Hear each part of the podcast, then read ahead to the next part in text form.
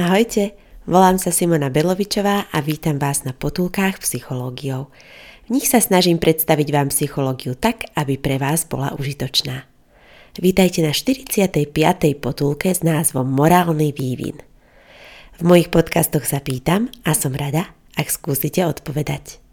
Verím, že spolu dospejeme k poznaniu a vy aj ja strávime príjemné chvíle. Kým vám poviem o dnešnej téme, chcem vás o niečo poprosiť – Potulky robím s radosťou pre vás a prosím vás o finančný príspevok. Číslo účtu nájdete v menu podporiť na www.potulkypsychologiou.sk Ďakujem pekne, vážim si to. Na webe Potuliek nájdete aj môj mail v prípade, že ma chcete kontaktovať. Rada vám urobím psychoporadenstvo. Verím, že aj pri tom nám bude príjemne.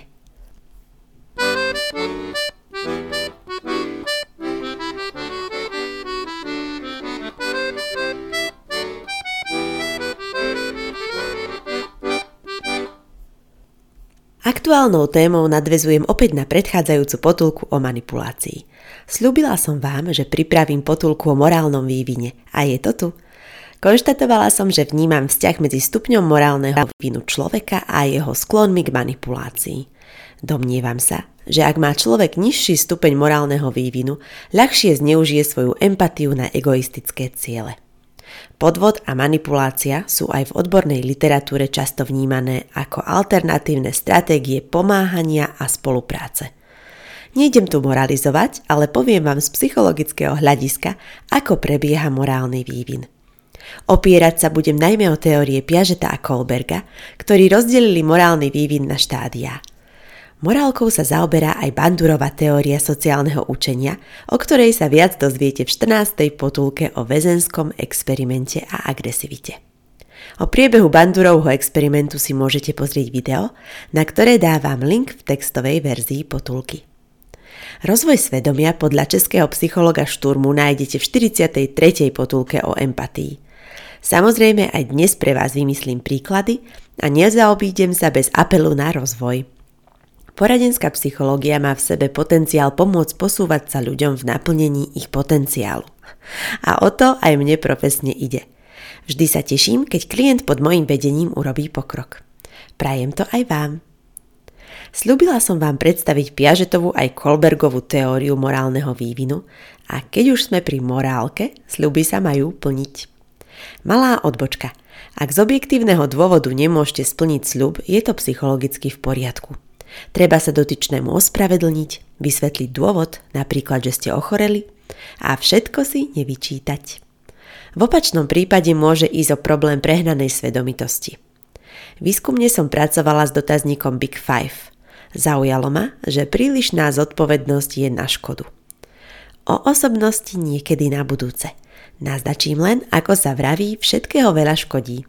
Perfekcionizmus môže prerásť do obsedantne kompulzívnej poruchy alebo smerovať k vyhoreniu. Piažet vyčlenuje tri fázy vývinu morálky. Po prvé heteronómna, po druhé heteroautonómna, po tretie autonómna. Opäť si obrázok môžete pozrieť pre lepšiu názornosť v textovej verzii potulky. Heteronómna a morálka je do 7 rokov. Morálne pravidlá sú podmienené autoritou, rodič, učiteľ. Dieťa za správne považuje to, čo je v zhode s pravidlami zvonka. Problémom je, ak zostane v tomto štádiu do dospelosti a činy koná len vtedy, ak mu prinesú zisk, respektíve ak sa nimi vyhne trestu z nedodržania pravidiel. Nadpadá mi napríklad, že ak človeka nevidí policajt, dupne na plyn a rúti sa rýchlejšie, než je povolená rýchlosť. Po druhé, heteroautonómna morálka, tá je vo veku od 7 do 11 rokov – Morálne pravidlá sú pol na pol zvonka aj zvnútra. Dieťa pochopilo, prečo je krádež zlá, ale je rigidné vo vnímaní situačnosti.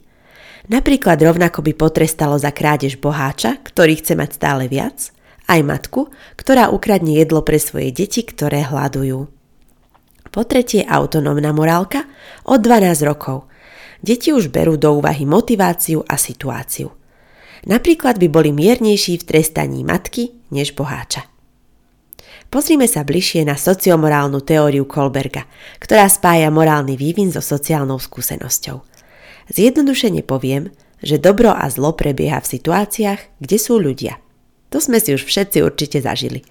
Kohlberg svoju teóriu odvodil na základe výsledkov dlhodobých výskumov v USA a nadviazal ňou na Piažetovú teóriu. Proces vznútornenia morálnych hodnôt rozdelil do šiestich štádí, ktoré prebiehajú od prvého, najnižšieho, k šiestému najvyššiemu. Vychádza z predpokladu, že človek morálne dozrieva ruka v ruke s vývinom myslenia. Pridávam, že aby sme sa vedeli rozvinúť a prejsť na vyšší level, potrebujeme poznať súčasný stav.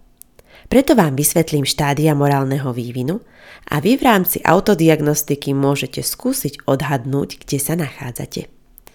Rozvíjať sa dá každá úroveň, dokonca aj keby ste boli v najvyššom šiestom štádiu. Vidíte, napadlo mi, že ku každému štádiu pre vás navrhnem konkrétne typy na rozvoj.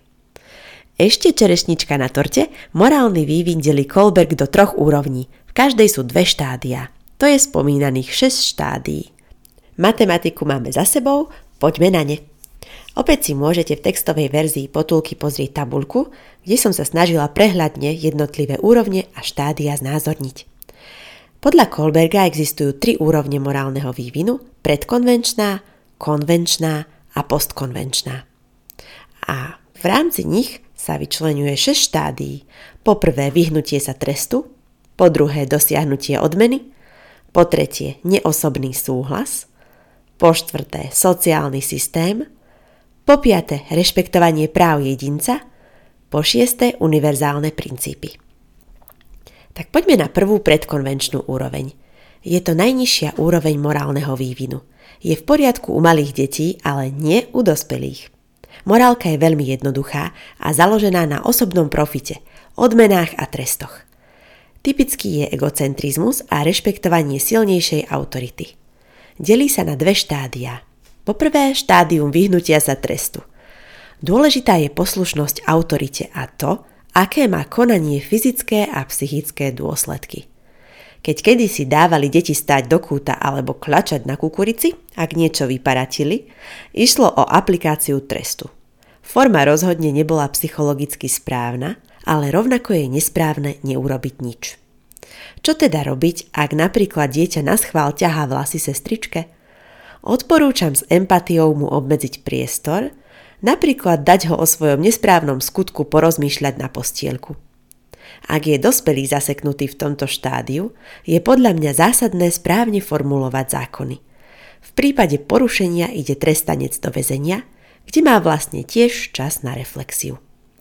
Druhé štádium je štádium dosiahnutia odmeny – Mnohým dospelým v prvom štádiu predkonvenčnej úrovne morálky zabráni hrozba trestu vykonať zlý skutok. V druhom štádiu motivuje vidina odmeny konať dobré skutky. Pracujeme, aby sme zarobili peniaze, deti upracujú v domácnosti, aby dostali cukrík, alebo ako v marshmallow teste vydržia s konzumáciou cukríka o 15 minút neskôr, aby dostali ďalší. U menších detí v predškolskom veku je v poriadku, ak ich motivuje odmena – Starší by už mali vedieť, prečo je dobré napríklad mať upratanú izbičku. Odporúčam začať to vysvetľovať už od dvoch, troch rokov. Môžete použiť slová keď si upraceš, nájdeš svoje hračky, lebo budú na mieste. A samozrejme mrňu som pripojiť tak lákavú odmenu. Druhá je konvenčná úroveň. V strednej úrovni morálneho vývinu sa zameriavame na menšiu skupinu až celú spoločnosť predkonvenčnej úrovni bol úsudok závislý na odmenách a trestoch. V konvenčnej úrovni na očakávaniach iných. Za správne považuje človek to, čo sa od neho čaká v kultúre, práci, rodine. Delí sa na dve štádia. Prvé je štádium neosobného súhlasu. Kolberg ho opisuje ako štádium milého dievčaťa a milého chlapca. Konanie závisí od získania uznania a vyhnutí sa kritike od ostatných. Podľa mňa je typickým príkladom móda alebo aktivita v práci, za ktorú máme uznanie kolegov. Napadá mi k tomu Maslovová teória, konkrétne potreba úcty, ktorá je jednou z vyšších psychologických potrieb. Máme radi, keď druhý ocenia našu prácu ako hodnotnú. Nezabúdajme však, že rastieme cez kritiku. Dokonca vás povzbudzujem vypýtať si ju. Je to skvelé na rozvoj našej emočnej inteligencie – Namiesto neosobného súhlasu skúsme osobný nesúhlas. Odporúčam spýtať sa niekoho, komu veríme. Čo myslíš, v čom by som mohol na sebe popracovať? A ak si chcete pozrieť obrázok maslovovej hierarchii potrieb, tak ho tiež nájdete v textovej verzii. Ďalšie je štádium sociálneho systému. Typické je spoločenské cítenie a orientácia na právo. Človek je motivovaný okrem osobných výhod aj presvedčením, že v spoločnosti treba udržiavať poriadok. Dokáže chápať a dodržať zákon. Napríklad, keď nájde peňaženku plnú bankoviek s občianským preukazom, odovzdajú na polícii. Peniaze si nevezme, i keď by mal z toho osobný profit, lebo kradnúť je nesprávne. Odporúčam rozvoj empatie, aby človek nielen urobil správnu vec, ale aj chápal prečo. Napríklad, páčilo by sa ti, keby niekto našiel a nevrátil peniaze, ktoré si stratil? No a prechádzame k postkonvenčnej úrovni. V poslednej najvyššej úrovni morálneho vývinu sa od spoločnosti obraciame späť k jedincovi. Správne je konanie, ktoré vychádza z rešpektu k jedinečnosti človeka. Delí sa na dve štádia. Štádium rešpektovania práv jedinca, kde sa všetkým ľuďom férovo priraďujú ľudské práva. Napríklad mi napadá právo na výber povolania alebo volebné právo. Na tomto štádiu fungujú parlamentné demokracie – Vedia však ľudia na nižších úrovniach morálneho vývinu dobre hlasovať. Napríklad môžu byť ľahšie úplatní a niekto si ich hlas kúpi, keďže im ide o odmeny na predkonvenčnej úrovni. Ale to už je na inú debatu. Uvediem príklad morálneho konania. Ak nájdeme peňaženku plnú bankoviek bez občianského preukazu, aj tak ju odovzdáme na polícii – Rešpektujeme právo jedinca na svoj majetok bez ohľadu na ťažkú identifikáciu majiteľa. Pozbudzujem vás vymyslieť podobné fiktívne situácie. Ako morálne zareagujete? A posledné je štádium univerzálnych princípov. Správne je to, čo je proste dobré. Napríklad, ak by boli zákony spoločnosti v rozpore s morálnymi princípmi, jedinec koná v súlade s vyššími princípmi. Ktoré sú to? Za základné univerzálne princípy naprieč celou Zemegulou považujeme princíp rovnosti ľudí, rešpektovania hodnoty ľudského života, dôstojnosti človeka, individuálnej slobody, právo na náboženské presvedčenie. Kritérium hodnotenia je vlastné svedomie. Na rozvoj rešpektu k druhým odporúčam u tých, ktorí nás nahnevajú, spýtať sa, čo sa mi na nich páči Domnievam sa, že aj tí najväčší zločinci mali vlastnosť, ktorá je inšpiratívna, napríklad strategické plánovanie, len ho žiaľ zneužili na zločiny. Verím, že ak si všimneme takú vlastnosť napríklad u detí, čo šikanujú, je možné obrátiť ju správnym smerom. Na záver apelujem na rozvoj morálky každého z nás. Nevyhovárať sa, ja som mal takých rodičov a podobne, ale posunúť sa v morálnom vývine. Zužitkujete to vy aj ľudia okolo vás.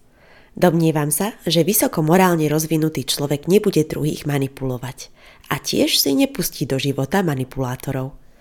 Zdiagnostikovali ste si cez dnešnú potulku svoju morálnu úroveň? Môžete použiť tip na rozvoj, ktorý som uviedla k vášmu štádiu. Netreba stagnovať, lebo rast je znakom psychického zdravia. A nezúfajte, výskumy skutočne ukazujú, že posúvať sa môžeme celý život tak vám v tom vašom posune prajem veľa síl a odhodlania. Majte sa dobre a majte oduševnené chvíle.